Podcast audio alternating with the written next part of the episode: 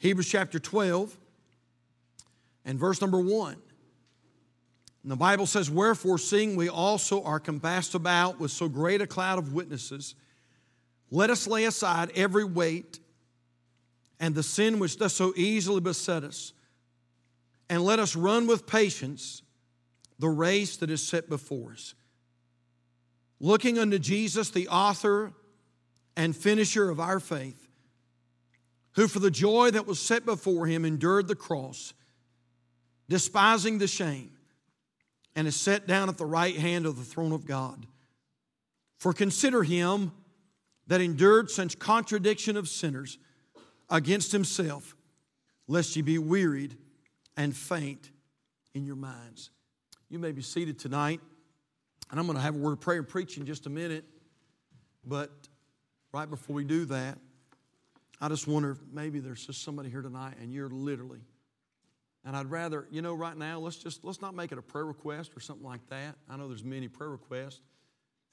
But if somebody here tonight and you're just literally about to bust, go ahead, Amy. That's what I sort of thought. Go ahead.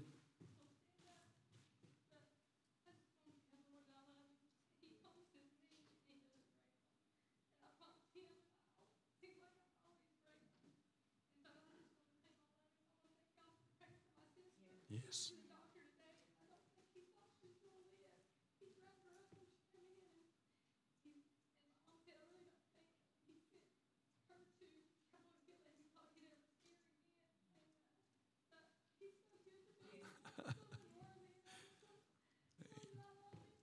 Amen.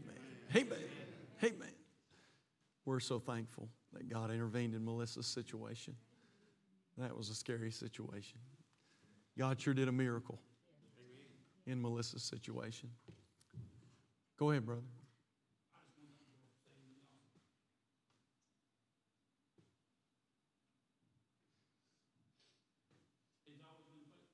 Amen.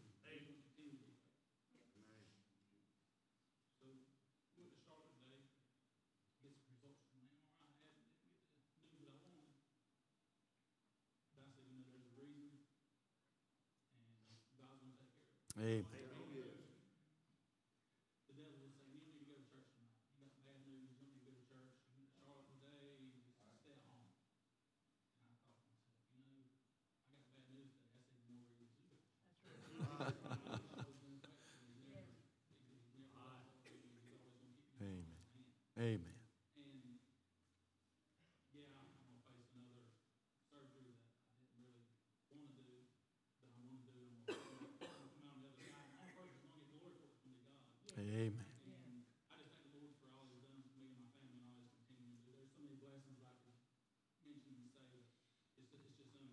Amen.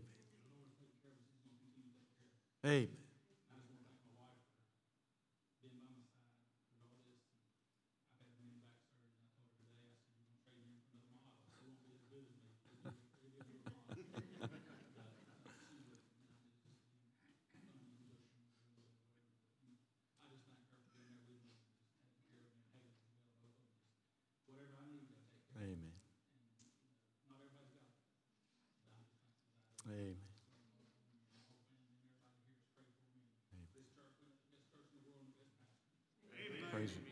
Praise the Lord, buddy.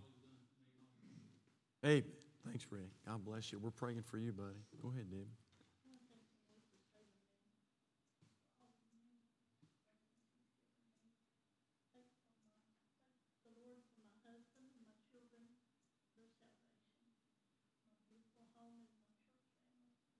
Amen. Amen. Amen. He's a good God, isn't he? Go ahead, Charles.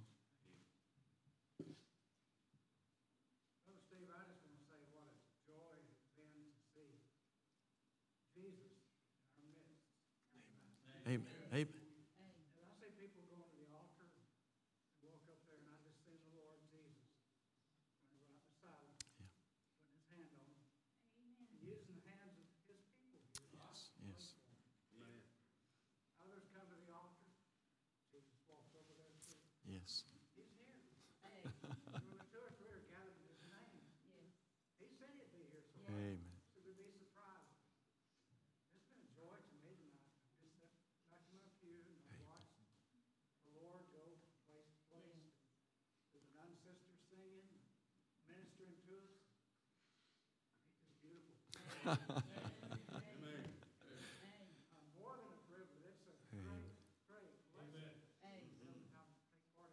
yes. Amen. Praise the Lord, brother. Amen.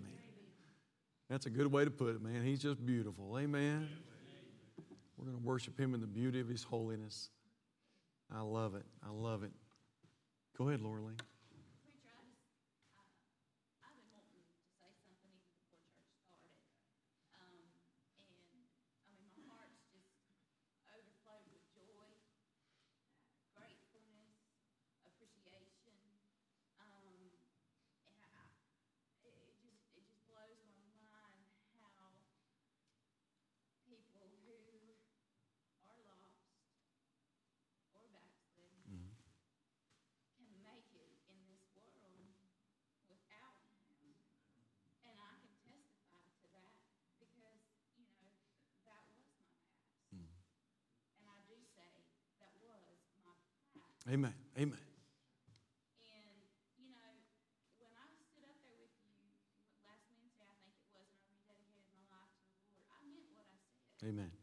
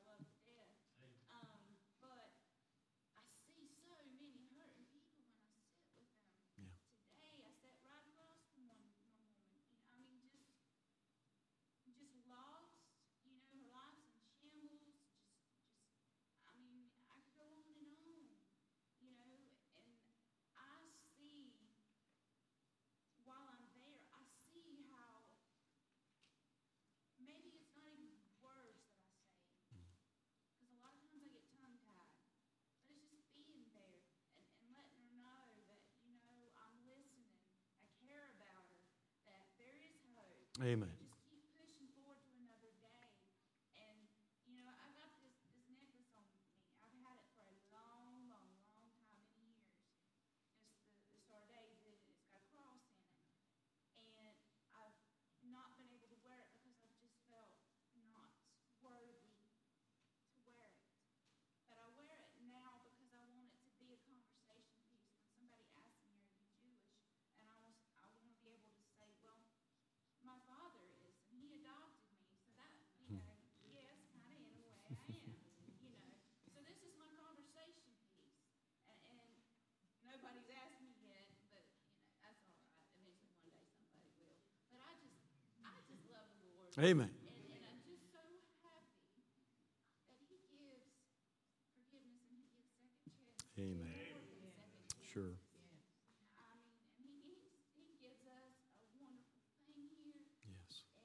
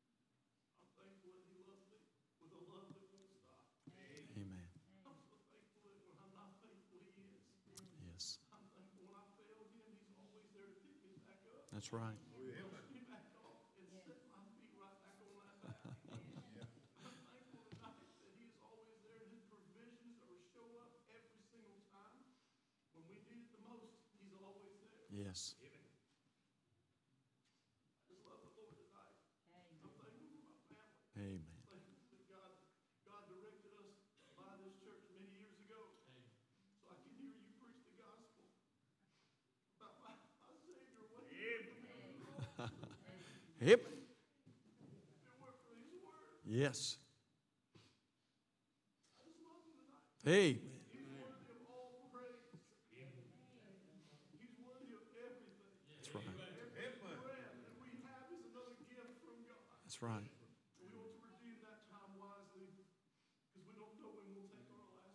That's right. Amen. Amen. Amen. Amen. Go ahead, brother.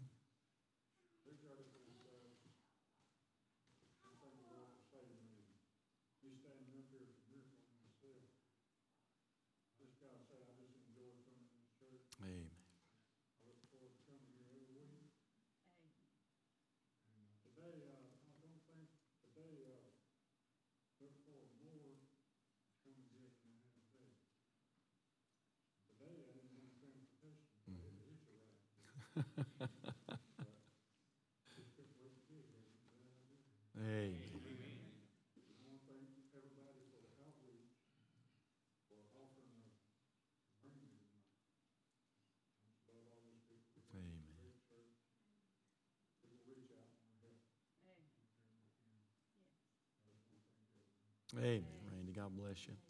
Randy's motor blew up. That's what he's talking about. And so pray. And uh, you put that on your prayer list and pray that, that the Lord would provide Randy a good vehicle. Go ahead, Sandra.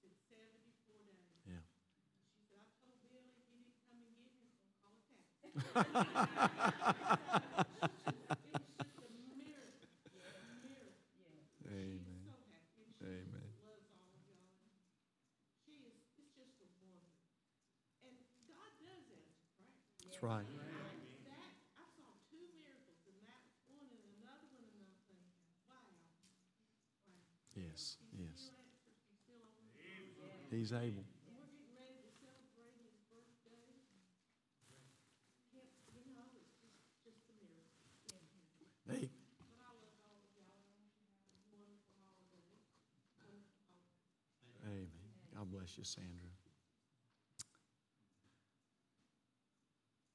All hearts free? Go ahead, brother.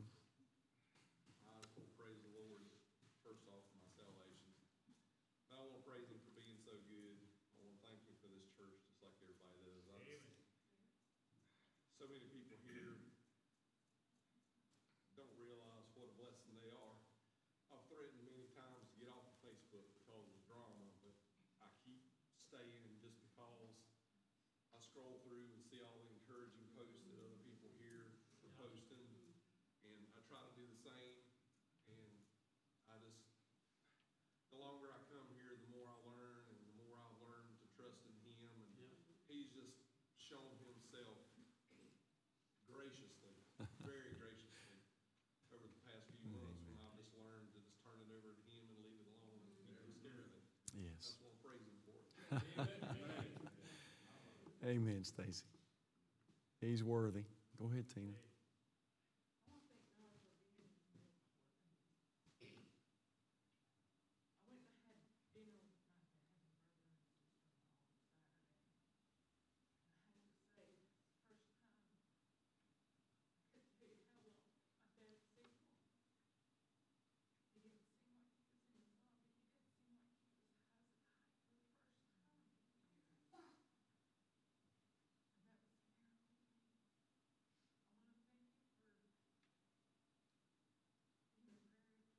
Amen.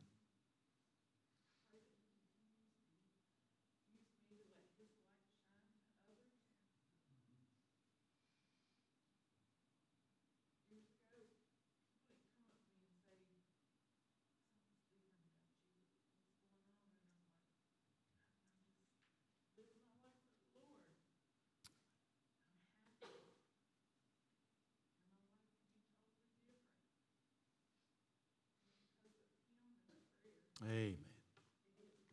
Amen. Amen. God bless you, Tina. Let's do one or two more, and I'm going I'm to preach. Go ahead, Gary. Just thought I'd give other people a chance to talk. I know you appreciate it, don't you? I just want to say it ain't about me, it's about my Lord. Amen. And we all need to think about that. It's Yeah. not about the church, it's not about the priest, not about me, not about, it's about our Lord. Amen. Let's, let's redouble effort. His Yeah. birthday's coming up. Redouble efforts every time we come to this church. Let's praise his name. Praise Yes. it high. Yes, I'm yes. just a speck of dust in a never-ending universe. But guess right. what? I'm his speck of dust. That's right. And he loves me. Why? Yeah. I don't know. I question that. So I said, Why do you love me, Lord? I'm just a piece of robe of flesh. I fail you every day. Yeah. But guess what? Every day he lets me come back. Amen. Confess my sins, say, Lord, help me do better tomorrow. That's right. And he does. That's right. But I always have stumble, slip. Yeah. But he's just such a wonderful God. Amen. We just can't praise him enough. That's right. I know when we come here, sometimes we got a lot of things on our mind, but really we're here to praise, Amen. worship him. That's right. It's not about us, not about me, I, they, or us. It's about Him. That's right. And if we can keep that in our brain, I believe we'll be blessed. Amen. Don't bring Him down to our level. Let's go up to His if we can. Yeah. I love Him. Amen. I love these people, but Amen. I have to say, I love Him more than anything. Amen. My everything. Nobody can be my everything. No man, no woman, no person, no being. That's right. Not even the world can be my everything. God and Jesus, my everything. Amen. We just got to keep that in our brain. There's so many times we just want to make it about us. That's right. I praise God that He overlooks that when we do, but we got to make it right. He says about you, Lord, it's Amen. not about me. Amen. I'm just a weak, simple vessel, but I hope you can use me. Amen. Amen. One more tonight? All right, Tim. I just, Finish this up. I was listening um, to everybody speak, and I want to say also that it's a joy and privilege to be in God's house tonight. Amen. The place that He's created, there's no other, there's no other place on earth that I've ever been to or been a part of that carries with it the Spirit that's here tonight. Because it's the Spirit of the Lord. Amen. Amen. I'm glad. I'm glad I'm saved. I'm glad that He came to where I was as an unworthy, lost sinner, just, just groping in darkness with absolutely no hope. In this world, all I had was was my existence. And it's not even life without Christ. Right. Right. Thankful that we know a God who is the way, the truth, and the life Oh, yes. the beginning and the ending. And beside him, there is absolutely no other. I couldn't get past the verse. Um, tonight, I was just listening to people talk. Praise God. In this world, you shall have tribulation. But be of good cheer. Yes. Yes. I have overcome it. I'm just, I just thankful that I can stand tonight and rejoice in a God that has defeated death, hell, and the grave. Amen. Amen. He stands where no other one will ever stand. That's right. He stands victorious over this world, and I am glad to be in His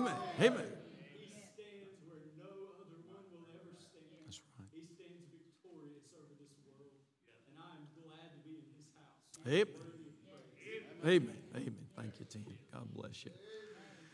Have you been encouraged tonight? Amen. So we took time for other things tonight, but I can I can do this I can do this quickly tonight. All right. But I want to give you just a thought uh, a thought or two tonight about what the Lord has laid on my heart, and so I want you to notice, if you will, uh, Hebrews chapter twelve, and look, if you would please, at verse number two. Hebrews chapter twelve, verse two.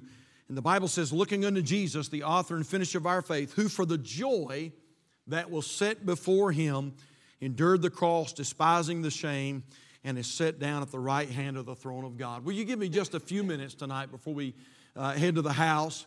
Just a few minutes to tell you what that joy was. What was the joy that the Lord was referring to here in, in Hebrews chapter number 12? And with the Lord's help tonight, I want to try to tell you what I believe, beyond a shadow of a doubt, that joy was.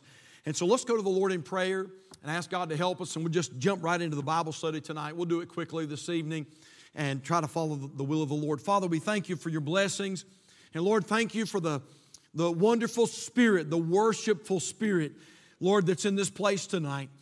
And Lord, over and over again, through the music, through the testimonies, Lord, it seems like the overwhelming theme tonight is you're faithful, you're faithful, you're faithful. Lord, you're always there for us, giving us grace, answering our prayers helping us through our problems. Lord, helping us through the difficult times of life. And Father, we thank you and we praise you for your faithfulness tonight. Lord, we tried to worship you tonight in spirit. And now, Lord, right before we, we leave this place, Lord, if you'll help us tonight, we're going to try to worship you in truth for a few moments. And so, Lord, I pray that you'll help the Word of God to literally come alive in our hearts and our minds this evening. I may not be able to give the, the folk exactly what I thought I was going to give tonight. Well, that's okay because, Lord, you have a perfect plan and a perfect purpose. And I pray you'd guide me what to say and what to leave out tonight. And Lord, I pray that all that's done would honor Christ. And Father, I pray that it would be well pleasing in your sight tonight. Lord, give, give us your spirit. Fill us with your spirit and your power. And I pray that you'll save the lost, and I pray you'll encourage the saved. And Father, we love you. And thank you in Jesus' name we pray. And for his sake, and all God's people said, Amen. What was the joy that the writer of Hebrews was talking about here in Hebrews chapter 12? The joy that was set before the Lord. What was the joy that the Lord was talking about? How could the cross be considered joyful? And most certainly, I believe this I believe there was no joy that was associated with the cross of Calvary. In fact, the Bible is very clear to point out that the cross was not enjoyed by the Lord, the cross was endured by the Lord. Not once, but twice, the Bible mentions that. We notice in verse number two, the Bible says, Looking unto Jesus, the author and finisher of our faith, who for the joy that was set before him endured the cross. It was not joyful to go to the cross. He had to endure the cross, despising the shame and is set down at the right hand of the throne of God. Then, verse 3, the Bible says, For consider him that endured such contradiction of sinners. May I remind us tonight the cross was not joyful, but the cross was painful. It was painful.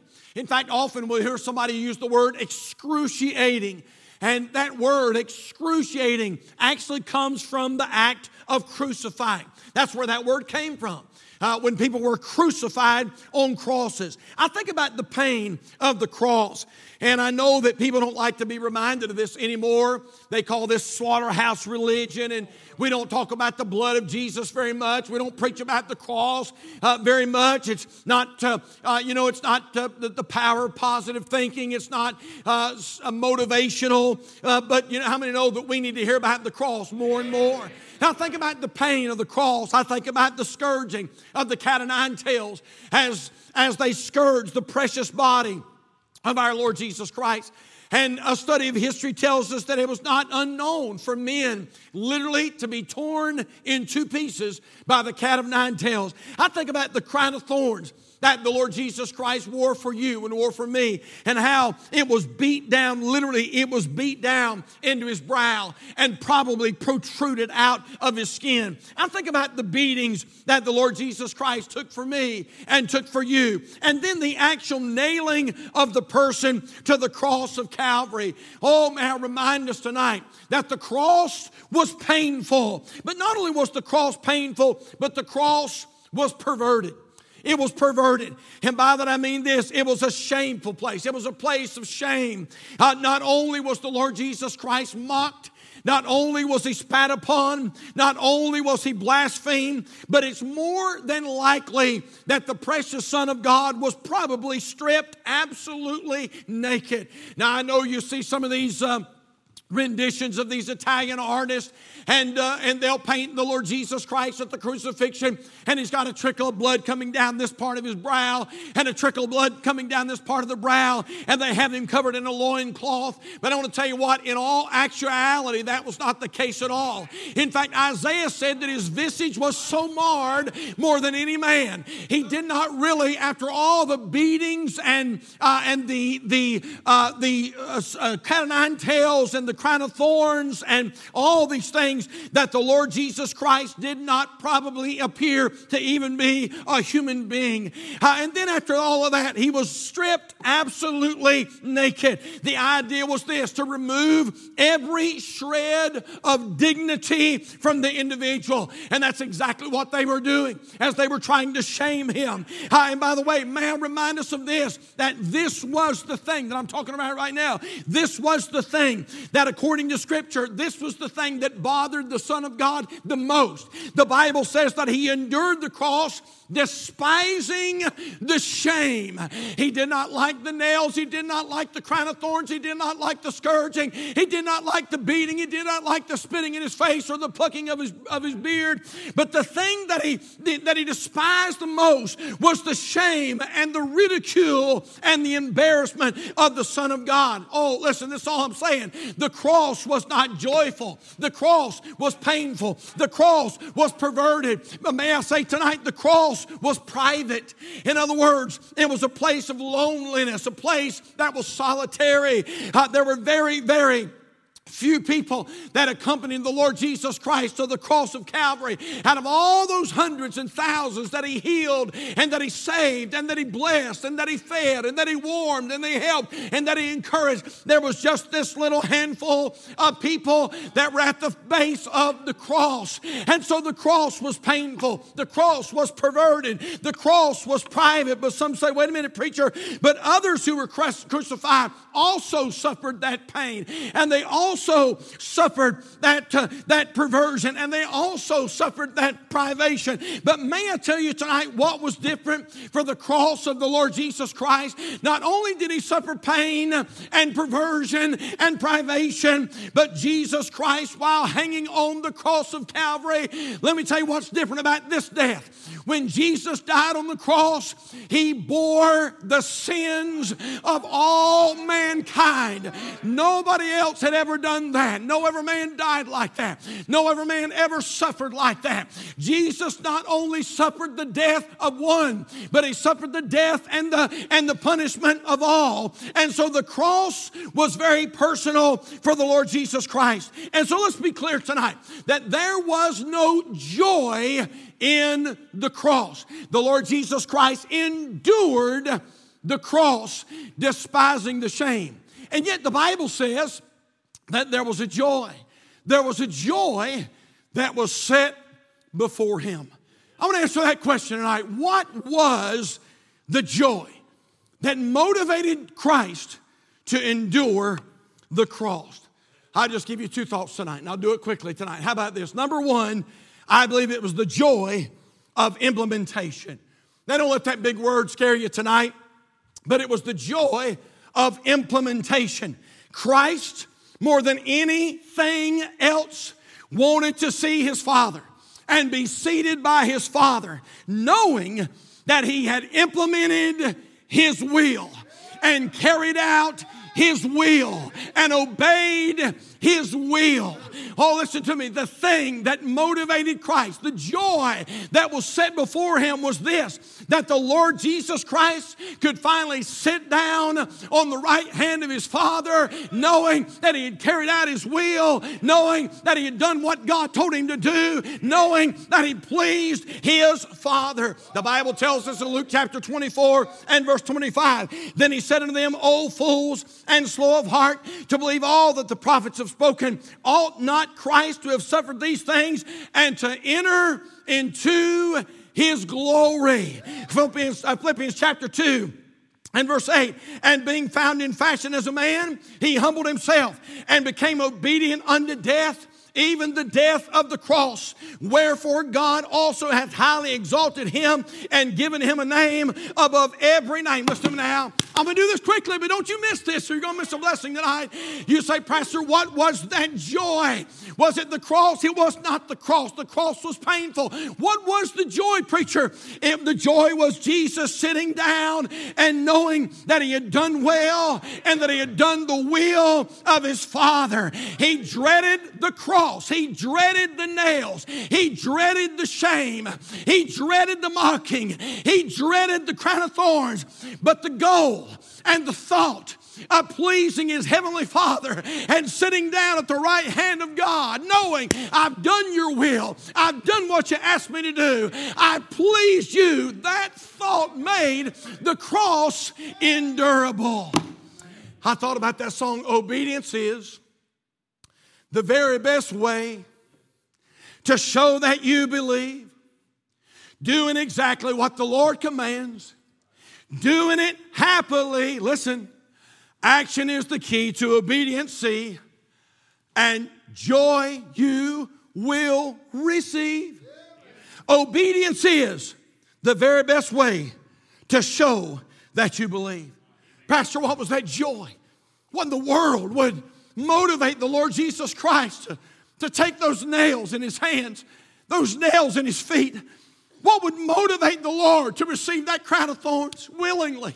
What would motivate the Son of God to, to withstand that beating and that mockery and that ridicule and that spitting and that plucking his, his beard from his face. Preacher, what would motivate the Lord Jesus Christ? And this is it. The thing that motivated him was that he was going to sit down beside his heavenly Father, knowing that he's pleased God.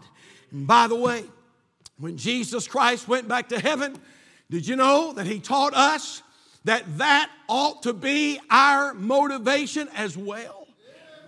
That ought to be our sole motivation more than anything else. More than anything else that moves you or motivates you or inspires you or encourages you, the thing that ought to move us, the thing that ought to consume us, the thing that ought to push us on, the thing that ought to keep us going when everything's falling apart, the thing that ought to keep us motivated in a time of pandemic ought to be that I've got to please Him. I've got to please Him. I've got to do what He wants me to do. It's not about me, it's not about you, it's not about a church, it's not about popularity, it's all about Him. Amen. It's all about Him. And we're here to do the will of our Heavenly Father. Can I show you what I'm talking about tonight? Would you take your Bibles and turn over to Matthew chapter 25? Matthew chapter 25, and before the Lord goes to heaven, He's teaching, He's teaching this truth that I believe I'm trying to give you tonight.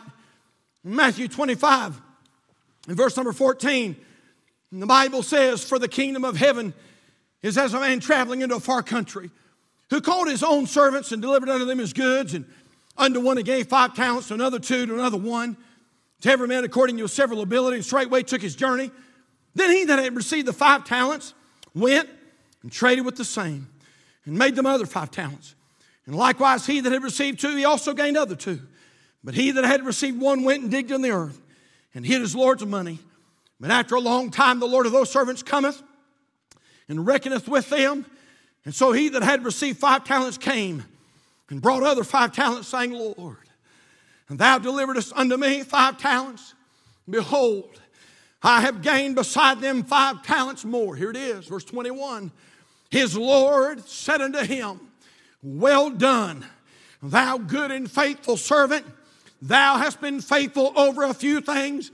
I will make thee ruler over many things. Enter thou. Here it is, church. Don't miss this enter thou into the joy of thy Lord. You say, Pastor, what was it that motivated the servant to take what he had and to multiply it and to trade it and to invest it? I'll tell you what it was. Uh, when it all came down to brass tacks, he wanted to please his master. He wanted to please his master. And his master said, Well done, well done, thou good and faithful servant. Enter thou into the joy of the Lord. Hey, listen to me, Calvary Baptist Church. Let me tell you the thing that ought to motivate you and ought to motivate me. It's pleasing pleasing Him tonight. That's what it's all about. Pleasing our Heavenly Father. Listen, when you allow any other, now this will help you tonight. When you allow any other thing to become your motivation, you're headed for trouble. You're headed for trouble. I appreciate your loyalty, I appreciate your love, but if you do what you do to please the preacher, it won't last. If you do what you do, or you, are you listening? How in the world can somebody be so tuned out of a message like this? You do what you do for your wife to please. I'm not against that, fellas. I want you to please your wife. I want you to love her as Christ loved the church.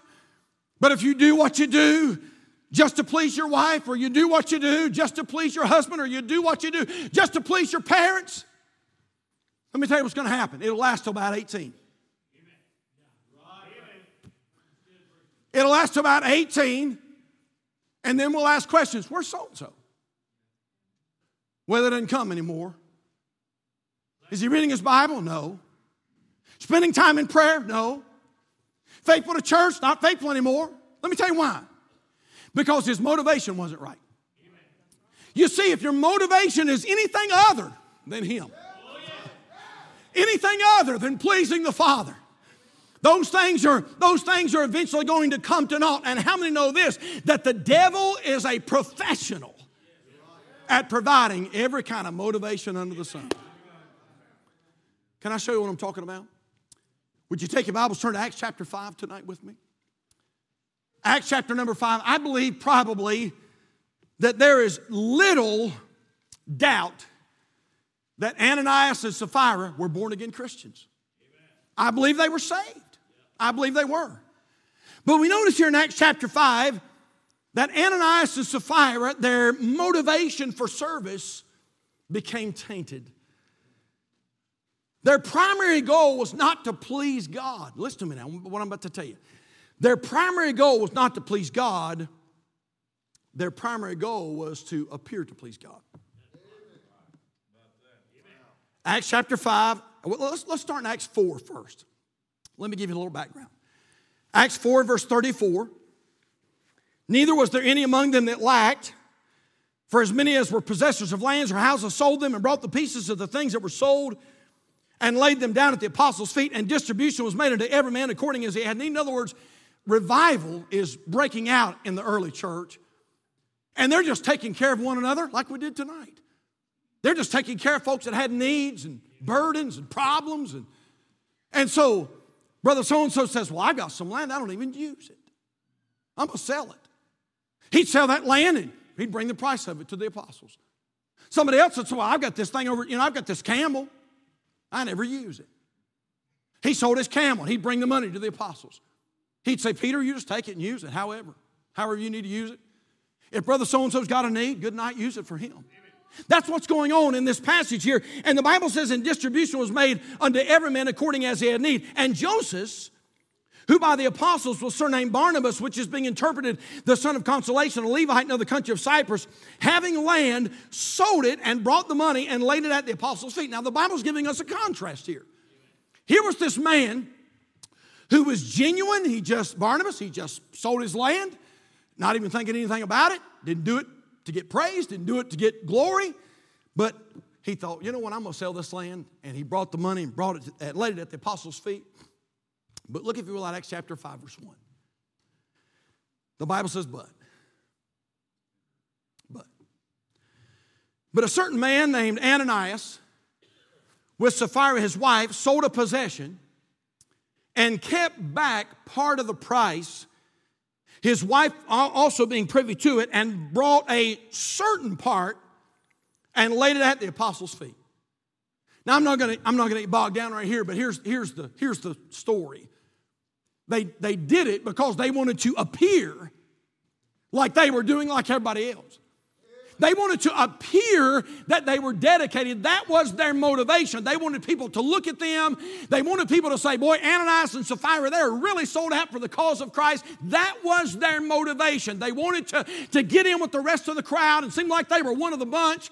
But the truth of the matter is, their motivation wasn't pure. Their motivation should have been, I want to please Him.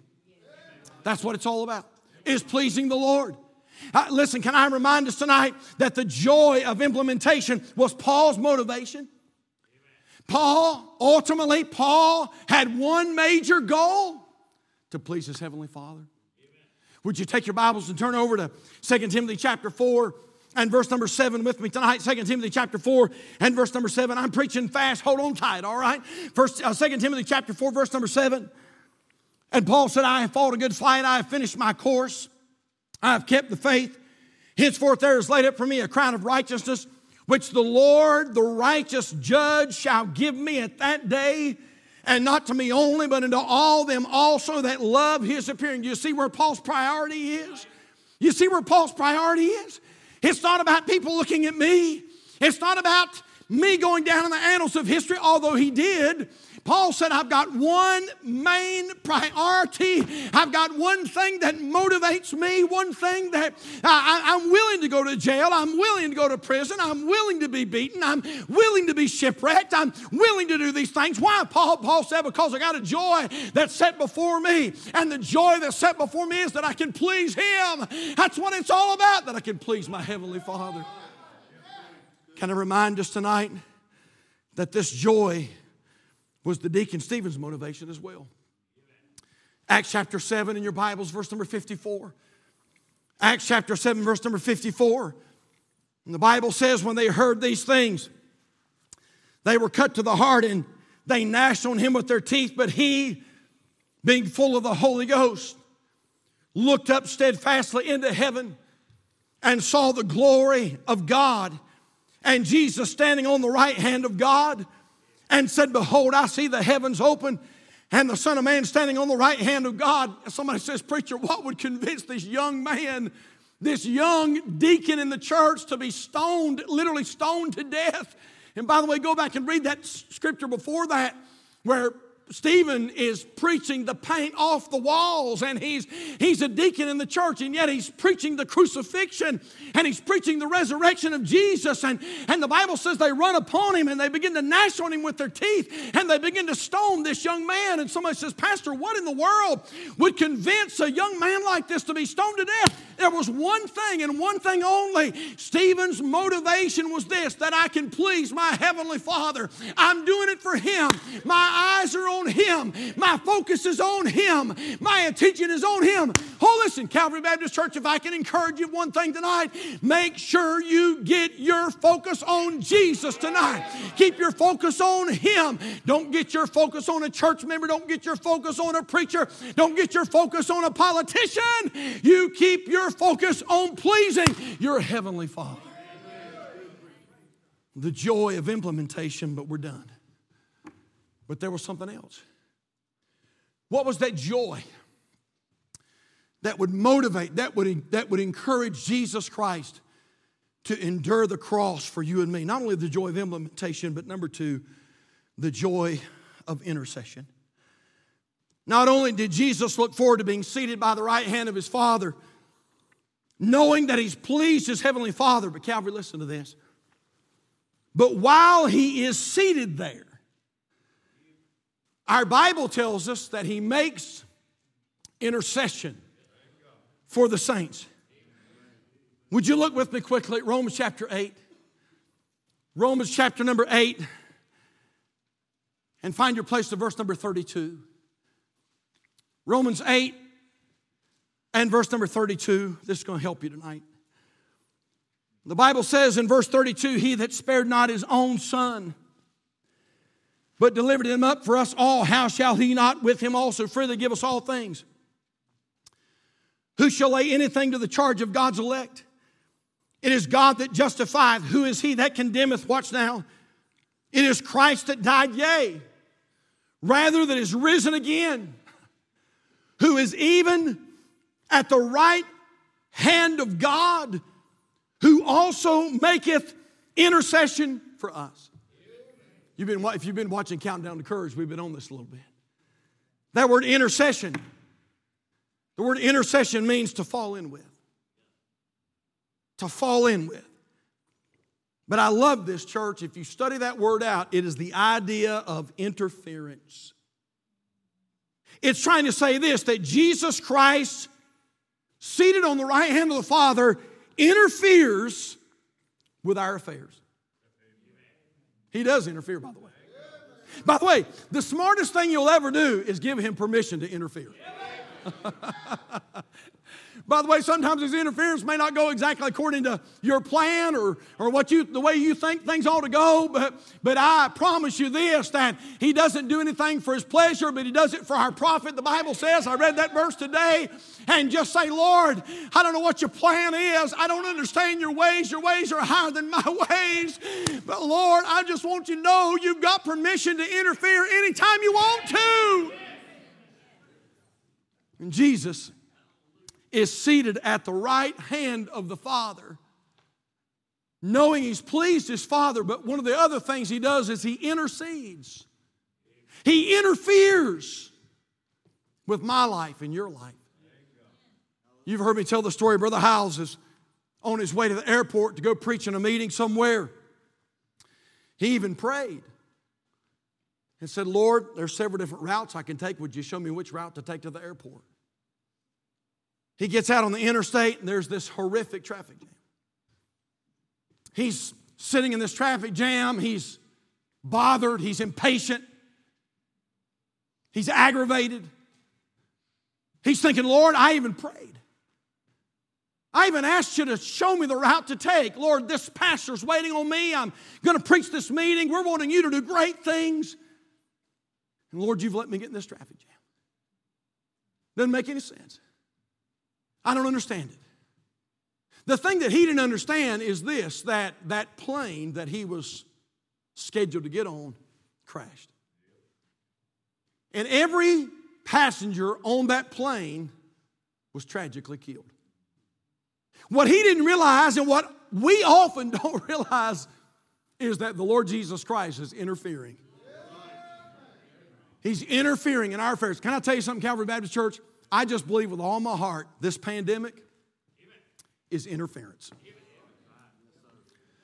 I believe it is God interfering in our lives, interceding in our lives. We don't understand it, we can't explain it, it don't make any sense. But Jesus is interceding. Jesus is intervening. Jesus is interfering. Brother Brian Cardwell, whom we love here at this church, we love Brother Brian. Months and months and months ago, Brother Brian was scheduled to go to the Holy Land with a good friend, and he was so excited. He had planned and prepared, and, and uh, all the T's were crossed and the I's were dotted, and man, he was ready to, ready to go. He uh, left the airport here locally and, and made his connecting flight to New York City, and and then he was in New York City. He was going to get on that next plane. He was going to make his trip across to the Holy Land. And as he was getting ready to board that flight, it was canceled. The whole trip was canceled. Brother Brian was so disappointed.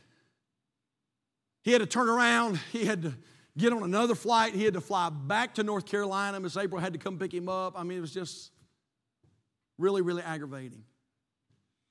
What Brother Brian did not realize is right after that, countries literally begin to close. Many Americans who were outside of the United States after that time had a very hard time trying to get back in. Flights were hard to find. It was uh, some, some of those folks had to stay there for days and days and days before they were able to get back to their loved ones. You say, Pastor, why are you telling that story? Because I believe with all my heart that that was the Lord Jesus Christ interfering in Brother Brian's life. But also, I'm done. But also, as our intercessor, Jesus acts as what the Bible calls our advocate. He speaks to his Father on our behalf. Barnes' commentary said it like this Who pleads our cause, who aids and assists us who presents our interests before the mercy seat in the heavens. For this purpose, he ascended to heaven. And I just got a huge blessing. Because we know that the throne is a busy place. And one of the things that's happening at the throne, according to Revelation chapter 12, is that the accuser of the brethren is there day and night. In other words, the, the devil has access to heaven, and day and night he's bothering God. Day and night, he's accusing you and he's accusing me. What's really bad? Sometimes I give him ammunition. And the Bible says that the devil is before the Lord and he's accusing Brother Steve. And he says, Boy, can't believe he did that. Can't believe he said that. He's supposed to be a Christian and he done that. He's supposed to be born again and he did this. He's supposed to be saved and he had this thought. He's supposed to be a good person and he did this. He's supposed to be a, a, dedicated Christian. And he treated his wife like this, and day and night, day and night, he's before the throne of God accusing you and accusing me. But aren't you glad tonight, Calvary Baptist Church, that we have an advocate at the throne, and his name is Jesus Christ? And I can't help but believe. that when the accuser says, I can't believe he did that, Jesus Christ speaks up and says, Father, he did do it. But I just want to remind everybody it's under the blood.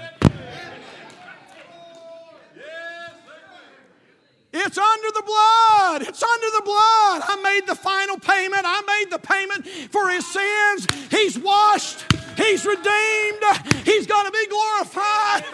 Man, what a God. What a God we serve tonight. He is our intercessor. Hey, can I ask you a question tonight? What motivates you for service? Or maybe I should ask it like this Who motivates you for service? His name was William Borden. His mom and dad owned the Borden, Borden Dairy Empire multi millionaires. In a day when, if you had a million dollars in this day, you were filthy rich. They were so rich that they sent their son for a graduation present when he graduated from high school. They sent their son on a trip around the world. And little did they know that when William Borden was traveling around the world, that God would use that trip to burden his heart for missions. He sent word back and he said, Mom, Dad, I'm going to serve Jesus. Mom and Dad, I'm going to be a missionary, and you can see it made the paper. And William Borden said, I'm going to be a missionary. And people began to reach out to William Borden. They said, William, what's happened to you? What are you thinking? You're getting ready to mess your life up. You're getting ready to, you're getting ready to waste your life. Do you know who you are? Do you know who your mom and dad are? And they said that William Borden took his Bible and the flyleaf of his Bible, he wrote these words No reserves. No reserves. William Borden went to Princeton University, and people still had their eye on him. He graduated from Princeton University, still wanted to go to China and win people to Jesus Christ. And as soon as he graduated, big, gigantic corporations began to reach out to William Borden. They said, William, come work for us. Come work for us. We want your name. Come work for us. We'll give you huge salaries. We'll, get, we'll, we'll make sure that you make more money than you've ever made in your life. Come, come work for us. And they said that William Borden, underneath those words, he wrote these no retreats. No retreats. Just like he said he would, he left for the mission field on his way to China. William Borden wanted to reach Muslim people with the gospel. He stopped in Egypt for just a little while to begin to learn the, the language, the Chinese language, and while he was there, he contracted some type of a disease. Some say spinal meningitis. And at the age of 24 or 25 years old, William Borden breathed his last breath. But they said that before he died, Underneath those words, no reserves and no retreats, he wrote these No regrets. No regrets. oh, I'm telling you, God's, man, God's, He's fanning the flame in my soul tonight. And I'm sure there were some that said, What in the world? That didn't even make any sense. He threw his life away. And yet, William Borden said, No regrets. Why? Oh, I'll tell you why. Because William Borden's motivation was not money or wealth or fame or popularity. William Borden had one motivation, and that motivation was to please his Heavenly Father. I ask you a question tonight. Who's your motivation? I'm sure there are some in this world right now because of all that's taking place. Some that are saying, you know what, I'm just going to quit. I'm, I'm, I'm done trying to serve the Lord. I'm just going to quit. I mean, here's this pandemic and, you know, uh, financial problems and all these things. But if you'll get your motivation right, it'll take care of so many things. If your motivation is right, you'll not begrudge coming to church. You get your motivation right, we probably can't get the doors open soon enough. That's true. You get your motivation right, nobody will have to force you to read this book. You get your motivation right, nobody's going to have to force you to pray. What was the joy that was set before him? The joy was implementing his Father's will and intercessing for you and me. Father, we love you. Thank you so much for meeting with us tonight.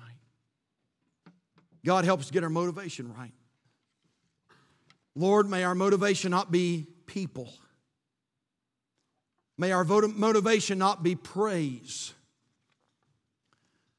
May our motivation not be money. May our motivation not be good health. Lord, as long as you'll bless me with good health, I'll serve you. Well, what if we don't always have good health? May our motivation be to please our Heavenly Father. Father, forgive us and forgive me for when I get my eyes off of you. Tonight, Lord, I pray you'd help us to refocus at Calvary and help us to put our eyes on the blessed Son of God. Have your way in the invitation, speak to every heart, save the lost, encourage the saved. And we pray you'll receive glory from all that's done, Father. We love you in Jesus' name. Let's all stand tonight, if you would. Our heads are bowed, our eyes are closed.